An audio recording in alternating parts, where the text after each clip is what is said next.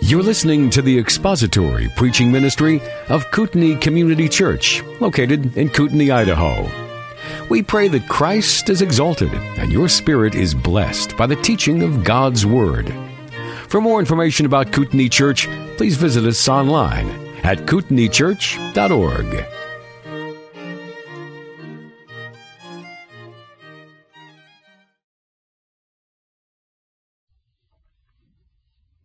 Turn your Bibles to the book of Jonah, chapter 1. Book of Jonah, chapter 1. And let's bow in prayer before we begin. Our Father, we come now to your word. We are hungry to hear from you through your word. We pray that that would be the case today. We ask that your Spirit would be our teacher, that you would guide us and instruct us today. And may we draw out from this text all that you have for us to learn and to obey. We pray, God, that you would use your word to soften our hearts and to encourage us, to equip us, and to edify us today. That as a result of having stood before you as your people and as a result of having looked at your word, that we would be changed. We pray this in Jesus' name. Amen. In Jonah chapter 1, we're going to begin reading at verse 4, and we'll read through the end of the chapter. The Lord hurled a great wind on the sea, and there was a great storm on the sea, so that the ship was about to break up. Then the sailors became afraid, and every man cried to his God. And they threw the cargo which was in the ship into the sea to lighten it for them. But Jonah had gone below into the hold of the ship, lain down and fallen sound asleep. So the captain approached him and said, How is it that you're sleeping?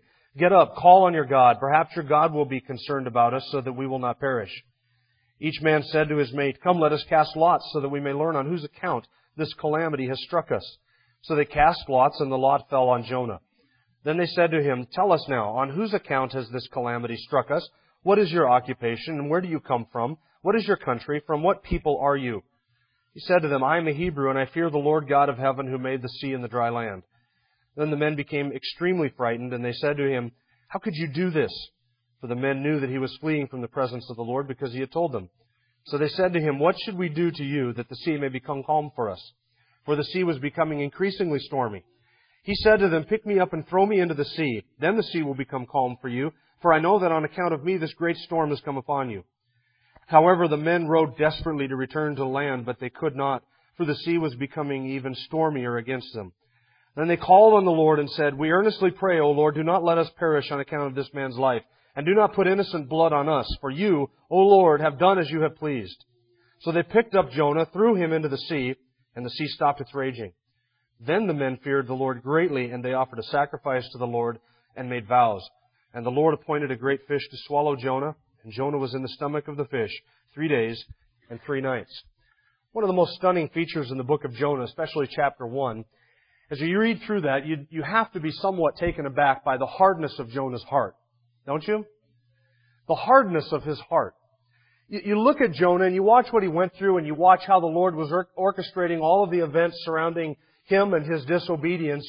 And as you get to, to the end of chapter 1, you finish reading that and you just, at least I am, somewhat stunned that a man of God, a prophet of God's heart could be so hard. And I start to ask myself, and maybe you've asked the question, is it possible for a child of God's heart to become that hard? Is it possible for somebody who is a believer, who is a follower of Christ, for their heart to become so hard that they would actually be willing to die instead of doing God's will?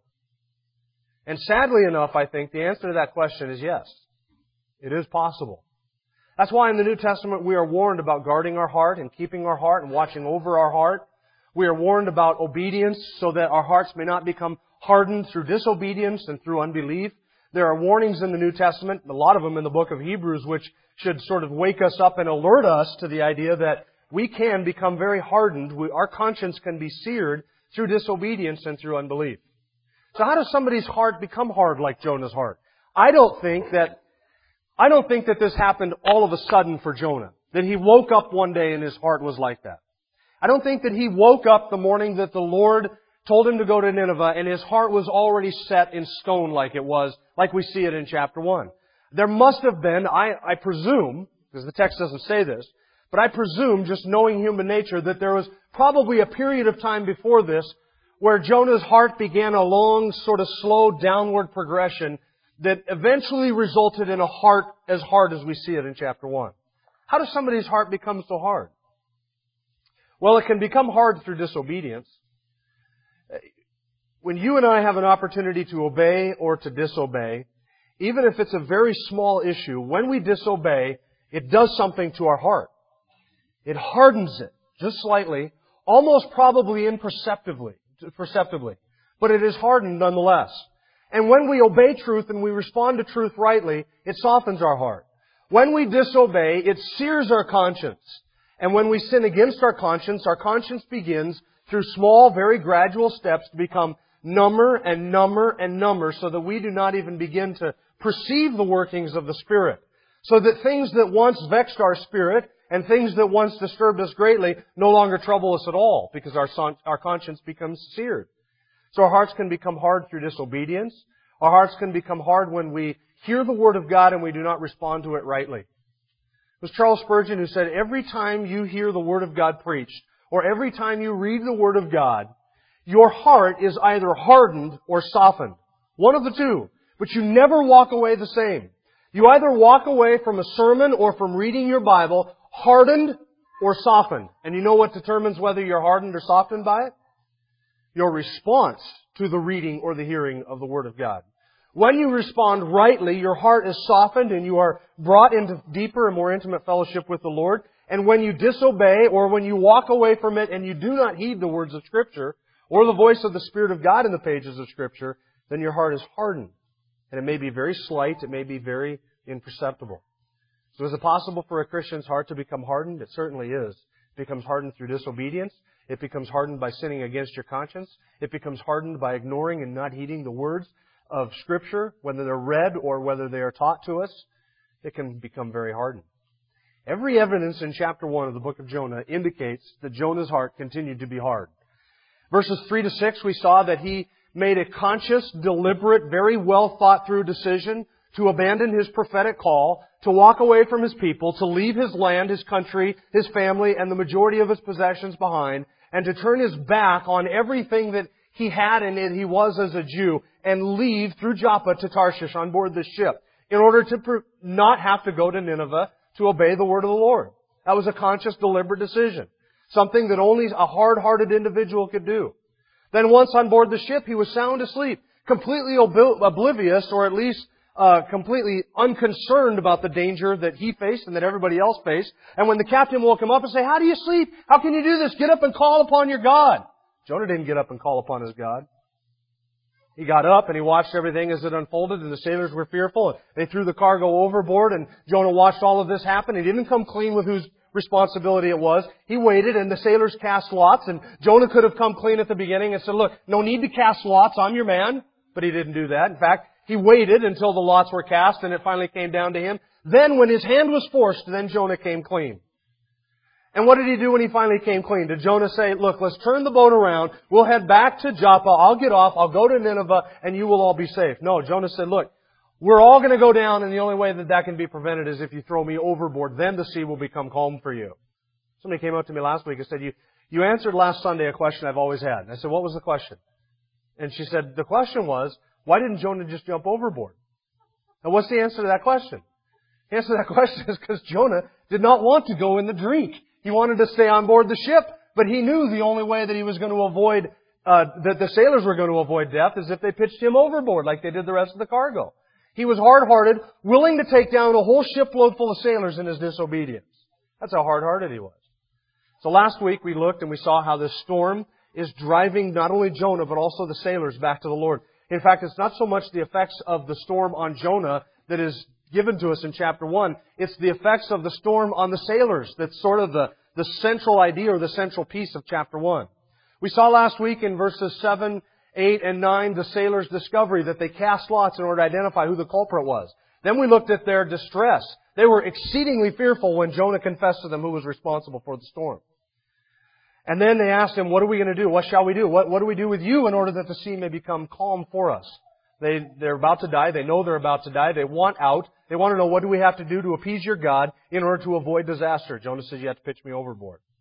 So now this week we're looking at verses 14, uh, sorry, 13 through 16. And we're going to see in verses 13, 14, the dilemma of the sailors, and then in verse 15 and 16, the deliverance of the sailors. We've looked at their discovery and their distress. Today, verse 13 and 14, their dilemma. However, the men rowed desperately to return to land, but they could not, for the sea was becoming even stormier against them. Then they called on the Lord, and they said, We earnestly pray, O Lord, do not let this, us perish on account of this man's life, and do not put innocent blood on us.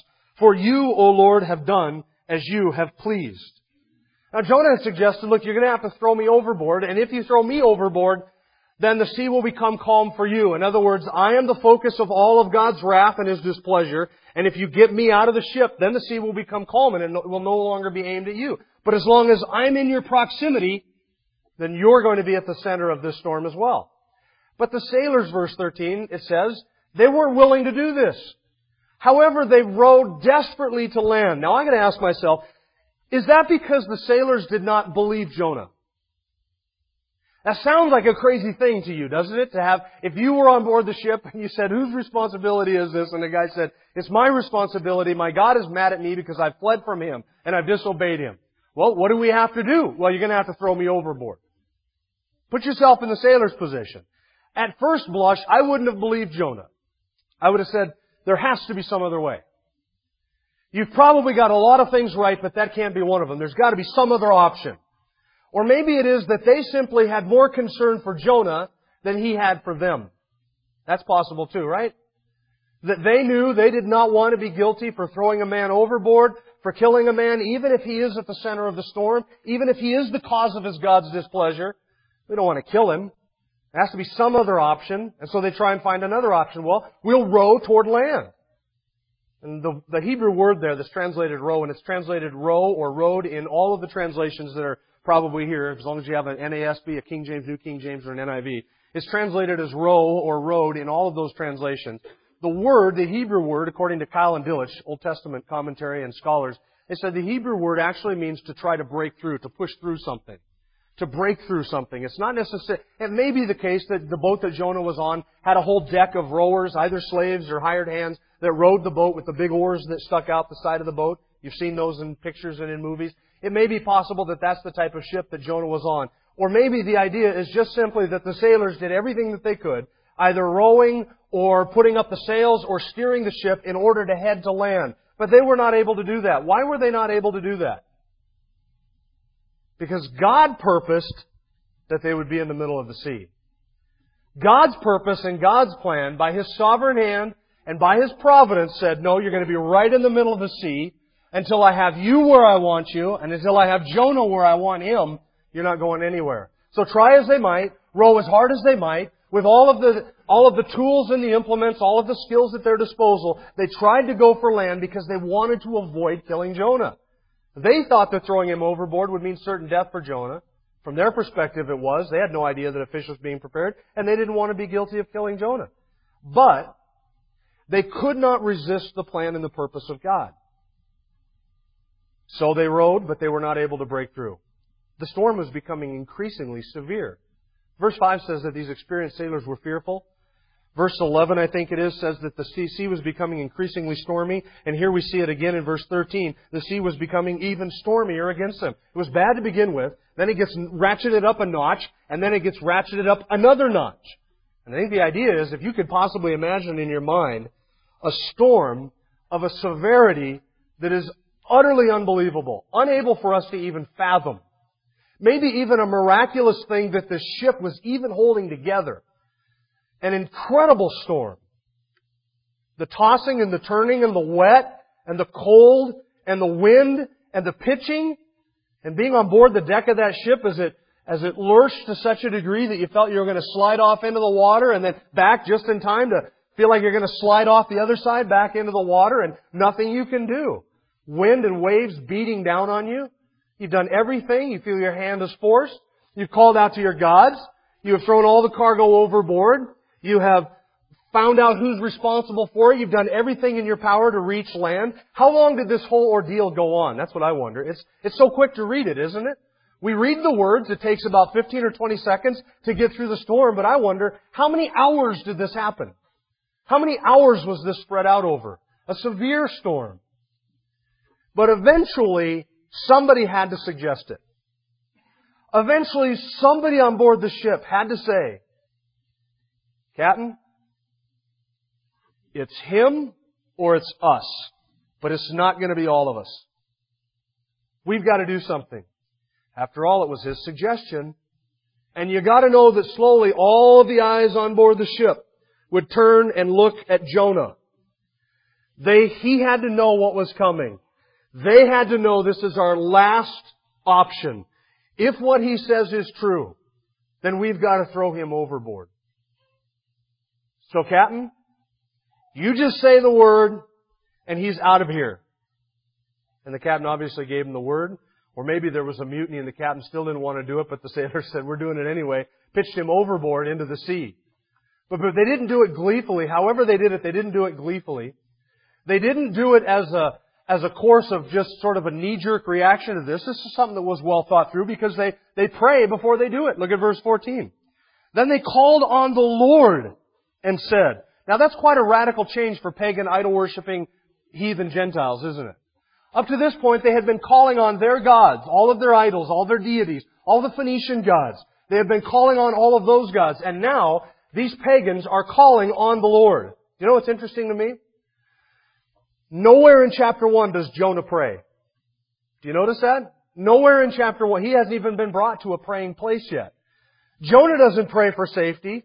He doesn't pray for deliverance. They asked him to call upon his God, but there's no record that he did. He wouldn't have, I don't believe, and he didn't. His heart is still far from God. But pagan sailors, idolatrous sailors, these wicked, idol-worshipping Gentiles, they are now brought to a place where they are calling on Jonah's God. They're going over Jonah's head, and they're calling out to Jonah's God. And look what they say, verse 14. We earnestly pray, O Lord, do not let us perish on account of this man's life. And do not put innocent blood on us. Now, did they regard Jonah as an innocent man? No, they didn't. That's not what they're suggesting. They're praying, Lord, do not put innocent blood on us. But it's not because they believe Jonah to be innocent. He's already confessed. I'm the reason. He's already confessed that he was fleeing from his God. They already know this through the casting of lots. They've discerned this. They're able to narrow it down to Jonah. They don't believe him to be guiltless. So what does it mean when they say, don't put innocent blood on us? Here's what's going on. They are very reluctant. These men who know from creation and their conscience that killing another individual is wrong. They don't want to do that. And if this is an unjustified murder, if this turns out to be the wrong decision, they don't want to have the guilt for innocent blood imputed to their account. They don't want to be held guilty for doing what appears to be their only option, if indeed it is the wrong thing to do. They know Jonah's guilty. But if it turns out that this is the wrong thing to do, they do not want to stand before this God someday and give an account for throwing Jonah overboard. And so they are simply asking, Lord, don't impute innocent blood to us. We have no ability to discern if it's innocent or guilty, but we pray that in this situation you will not consider us guilty for doing what is our only option to do. And they felt their hand had been pushed to this option. Why? The end of verse 14. For thou, O Lord, have done what you have pleased. I love that confession. Thou, O Lord, have done what you have pleased. That which pleases you is that which you have done. And what had the Lord done? He had hurled a wind on the sea. He had caused a storm of such severity it's uh, uh, difficult for us to even imagine it. He has identified through the casting of the lots that it is Jonah. He has put them in a position where this is, from their perspective, their only option. This is what they have to do. And what they're doing is they're saying, Lord, you're the one behind the storm. You're the one behind the lots. You're the maker of the sea, the ruler of the sea. And all that has happened to us here, that has brought us to this point, you have brought us to this point. This has been your doing. What a confession that is. You could not get a clearer, more articulate confession of the sovereignty and the providence of God than that confession right now. There. You, O Lord, have done what you have pleased. This has pleased you, and so you have done it. And by the way, when we talk about the sovereignty of God, that's exactly what we mean. That confession right there. God does whatever He pleases. Psalm 115 verse 3. Our God is in the heavens, and He does whatever pleases Him. The wonderful thing about that is that God is most pleased to glorify Himself. So God does everything that He does for His ultimate glory. And that would be scary to us if we didn't at the same time understand that God's ultimate glory is accomplished when he, when His creatures, His children receive ultimate good. So the most glorious thing for God to do is to shower His creatures with their ultimate good, particularly His children, particularly those who are of the household of faith, the elect. So everything that comes into our lives, everything that happens to us, is for our good, and it most accomplishes God's glory. And God is most pleased to glorify Himself, so everything that He does, He does out of His own good pleasure. And it is His pleasure to bless us ultimately for our good that brings Him the most glory. Now this confession from the lips of pagans, no less. Amazing, isn't it? Quite a transformation going on. They're calling out to Jonah's God saying, be merciful to us. Give us deliverance from the storm. Give us deliverance from the danger that we are in. They cry out for deliverance, and it is actually, it is, it is deliverance that they actually get. Now look at verse 15 and 16. We're going to look at the sailors' deliverance. Verse 15, they picked up Jonah and threw him into the sea, and the sea stopped its raging. Now I'm going to confess to you something. If I were in Jonah's position right there and that happened to me, you know what would be most disappointing to me? The fact that I had paid the full fare and I did not get all that I had paid for. That would have disturbed me greatly. And as they picked me up, I would have been saying, excuse me boys, but do you mind giving me a refund on my fare? I mean, I paid for Tarshish. You weren't able to get me to Tarshish. Maybe half you could at least compromise and give that swimming in the water, realizing I paid the full fare and I didn't get to where I wanted to go. Now I say that because I'm cheap. It's part one of my spiritual gifts. One of my many spiritual gifts. Cheapness is one, ranks among the top of them. Now, Donald Grey Barnhouse, a great expositor from earlier this last century, he made a great observation about that. He said, when you disobey the Lord, you always end up paying the fare and you never reach your destination. And when you obey the Lord, He pays the fare and you always get to your destination. It's a great observation. And it's true. When you disobey, do you ever cost God anything? Nothing. You don't cost Him anything. You don't rob Him of any glory. You don't thwart His purpose. The nations might rage. He's still going to accomplish His will. You don't cost God anything. You only cost yourself. And most often it's very severely. And you never get to where you're going. Because sin always promises you something at the end and it never pays off. Never. You never get what sin tempts you into or allures you for. You never get what sin promises. It's like a mirage in the desert. You think you're getting an oasis until you finally get to your destination and you realize, I've been robbed. This whole thing has been an illusion. That's exactly what sin does. So Jonah had paid the whole fare and he never got to where he was going. Had he obeyed God, he would have found, as, as Barnhouse observed, that God was willing to pay the fare and he always would reach his destination. And we're always blessed in the end when we obey God and we reach our destination. So they picked up Jonah, they threw him into the storm, and the sea, listen, immediately stopped raging. It's a sudden thing. Imagine going from pitching back and forth on board that ship, the wind, the rain, the, the rain, the cold, the driving rain and cold, and the storm and the waves and everything that felt like it was just going to rip that ship apart at any moment. And the minute Jonah hits the water, the sea stops its raging. And it all goes still. And it all goes quiet. And I picture the sun coming out and the, and the, the clouds parting and the sea becoming immediately still. Now this is something for those sailors that they had never seen any of their idols ever do. As often as they had cried out to their gods and their idols, they had never seen a demonstration of power like this. They had never seen a demonstration of anything miraculous or providential like this. When Jonah hits the water, the sea stops its raging. And they are delivered from the storm and from the danger just as they prayed that God would deliver them from the storm and from the danger. But it wasn't just deliverance from a storm that they got. Look at verse 16. They get another deliverance as well. Verse 16 says, The men feared the Lord greatly and offered a sacrifice to the Lord and made vows. That is to say, they got saved. They got saved. I believe that all these sailors on board this ship that are spoken of here in this passage, they got delivered that day, not just from the storm, but also from their sin. Every word in verse 16 is a word used to speak of a genuine, repentant, penitent conversion of a, of a heathen heart. Notice that it says that they feared the Lord. Now verse 5 says they feared the storm. They were exceedingly afraid of the storm. Later on in verse 10, I think it is, 11, they says that they were extremely frightened when they heard that Jonah was running from his God, and they heard that confession. And now here at the end of the chapter, their fear has moved from the storm to God. But in a context like this, the Hebrew word for fear doesn't mean a terror like they had of the storm. It's a different type of fear. In context where it's used of worship, or, or things associated with worship, like we find the word sacrifice and vow, it has the idea of a reverential fear. This is not a terror in the sense of, get away from me, I want nothing to do with you, I want to get away as far as I can.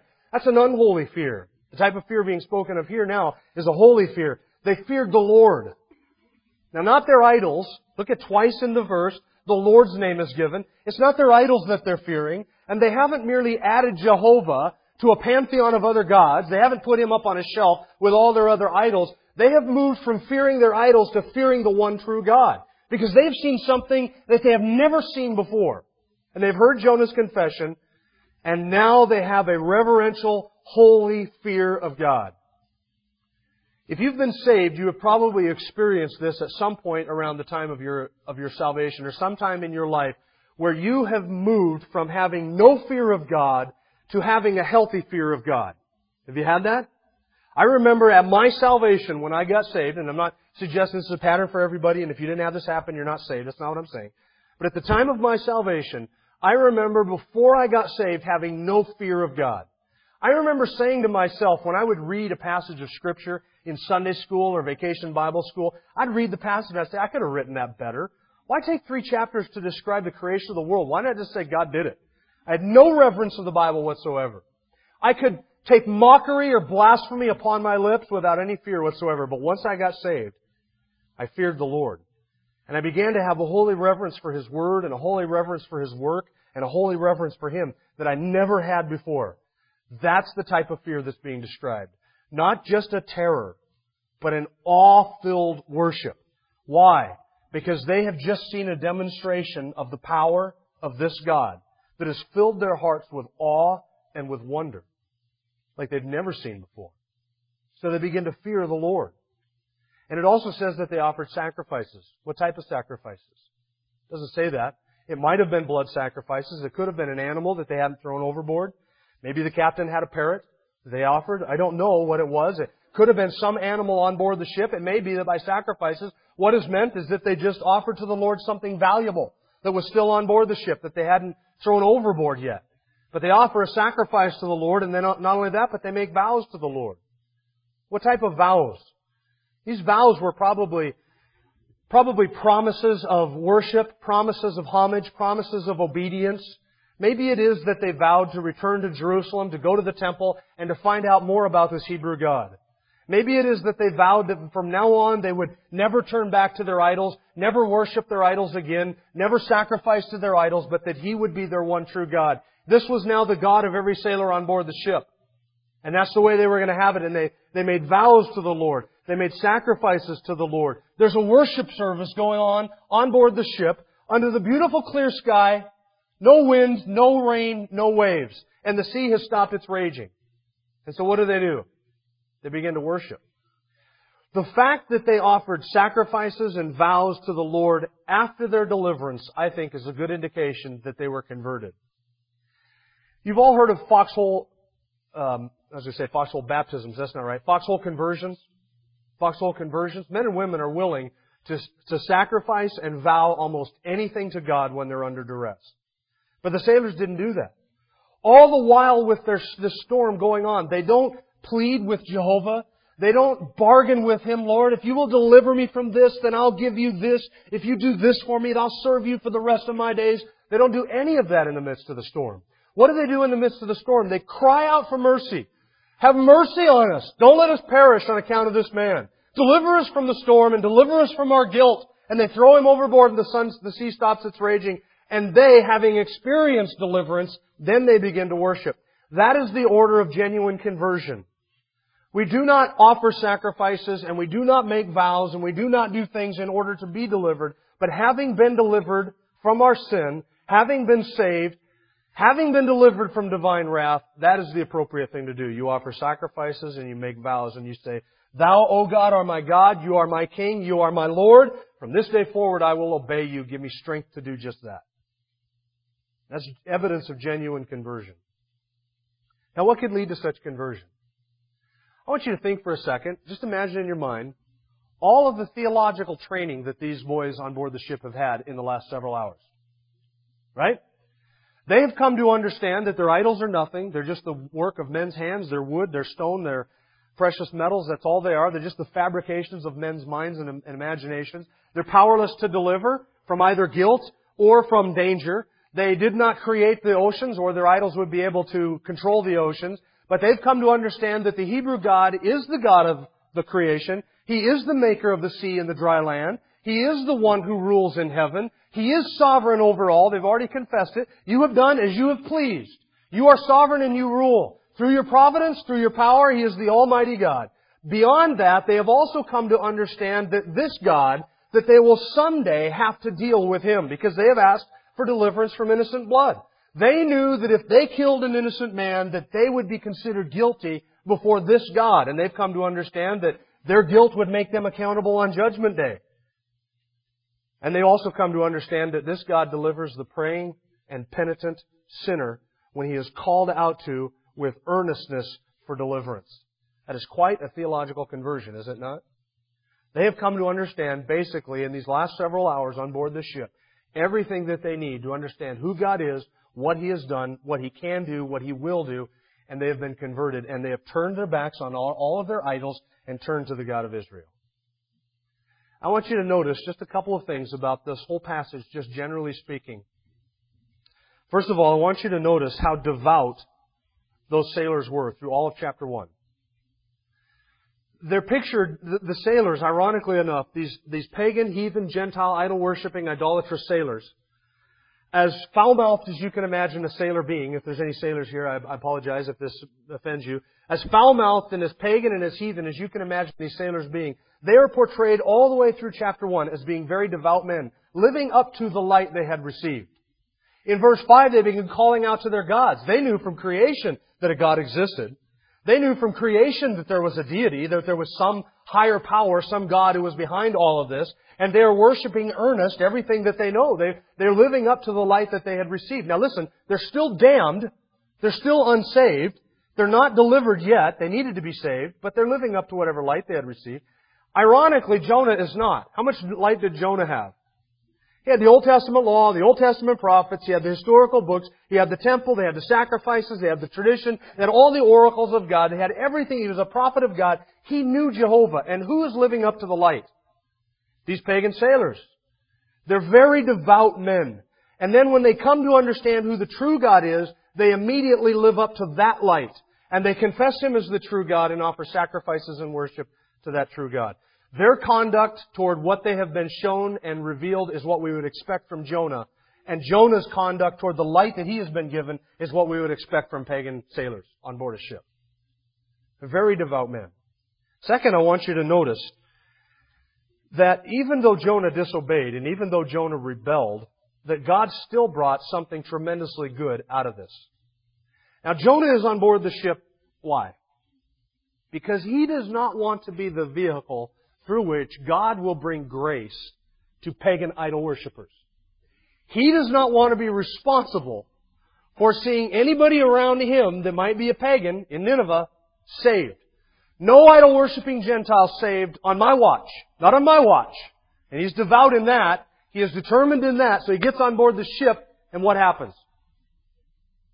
Did Jonah's rebellion against the Lord result in fewer or more conversions? More! Man! You just can't win when you run against the Lord, can you? And that's exactly the point in Jonah chapter 1. One of these days, and it's going to be sometime in the book of Jonah, before we get to the end, or maybe at the end of the book of Jonah, I'm going to take a whole Sunday and we're going to look at this theological issue of how does God take the rebellion and the wickedness and the disobedience of His people and of all people and work it out to His ultimate good. Because God purposed to bring these sailors to faith and obedience and conversion. That was part of the purpose of God. That wasn't an afterthought. It's not as if the Lord had Jonah out on the sea and then he said, you know what, while you're here, I guess I could do something. I could get these guys saved. That wasn't it at all. God purposed to save these men. How would he do that? Here's how he did it. He allowed a rebellious prophet to go just far enough to bring salvation to those men and no further. That's why they couldn't get to land. That's why they couldn't row against the waves. He allowed a rebellious prophet to go this far, just as far as his purpose would accomplish something grand and glorious for himself, and no further, and then he stopped it. Right there. How is it that God orchestrates all things for our good and for His glory? And how is it that a sovereign God is somehow able to accomplish His ultimate glory through rebellious and wicked people? How is it that God can still be glorified when the president and our representatives and the, all of the kings of the earth and all of the nations rage against him. How does he do that? Well, we'll answer it. There's, there's more evidence of this in the book of Jonah, more irony like this. So we'll wait till we get to the end of that, and then we'll deal with it because that's a major theological gem in the book of Jonah. Here the Lord purposed to do something, and Jonah said, no, I won't do it. And God said, no, you don't understand. You're going to do it anyway. You're just going to not enjoy it when it gets done and I will make you hurt. And you'll miss all the blessing for not doing it, but I'm going to accomplish my will anyway. And if you want to make it miserable on yourself, then kick against the goads and make it miserable on myself, but I'm going to accomplish my will. Like Saul of Tarsus. Just like Saul of Tarsus, who said, I'll destroy the church. And so he set out to do that. And what happened? The church flourished. It grew. Because you cannot thwart the will and the purpose and the plan of God. Just how far does God allow disobedience and rebellion to go? Just far enough to accomplish His will, and no further. We'll look at that later on in the book of Jonah. Third thing I want you to notice is how blessing came out of calamity for these sailors. You notice that? I, I thought this was, I thought this was very interesting. From the sailor's perspective, it's disaster, it's calamity, Nothing good could be happening. They're on the verge. They've lost everything. They're on the verge of losing their lives. They think that this is total destruction that they're facing because of this man. But what has ended up happening? God has brought a blessing to these pagan sailors that they could have never foreseen. He has brought a blessing to them that they could have never anticipated. And how did it come? Through a calamity. Friends, do you understand that some of God's richest blessings come to us disguised as calamity? Do you get that? Some of God's richest blessings come to us disguised as disaster, disguised as something horrible. These sailors thought this was all disaster and calamity, but what is the result of it? They came to know the one true God. And God brought them something through this calamity that they could have never foreseen coming, and that was a huge blessing. Now, what happens to Jonah? What becomes of Jonah in the midst of all this? That's not a very big cliffhanger, is it? Because all of you know the end of the story. So I can't honestly give you anything to anticipate next week. But we will look at what happened to Jonah. Was he really swallowed by a fish?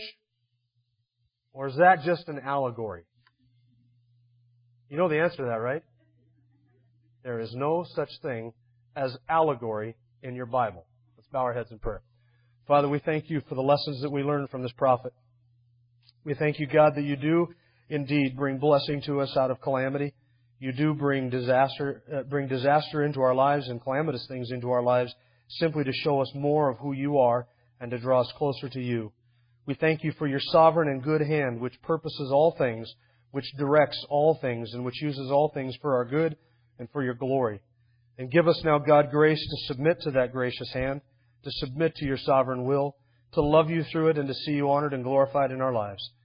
We live for your glory. We are created for your glory, and you've redeemed us for your glory. We pray, God, that we would not stand in any way in way of you ultimately glorifying yourself. Use us, O God, even our failings and our inadequacies to accomplish that end. We ask it in Jesus' name. Amen. Thank you for listening to the latest podcast from Kootenai Church. If you'd like to learn more about Kootenai Church or to donate to our church ministry, you can do so online by visiting kootenaichurch.org. We hope you enjoyed this podcast and pray you'll join us again next time. Once again, thank you for listening.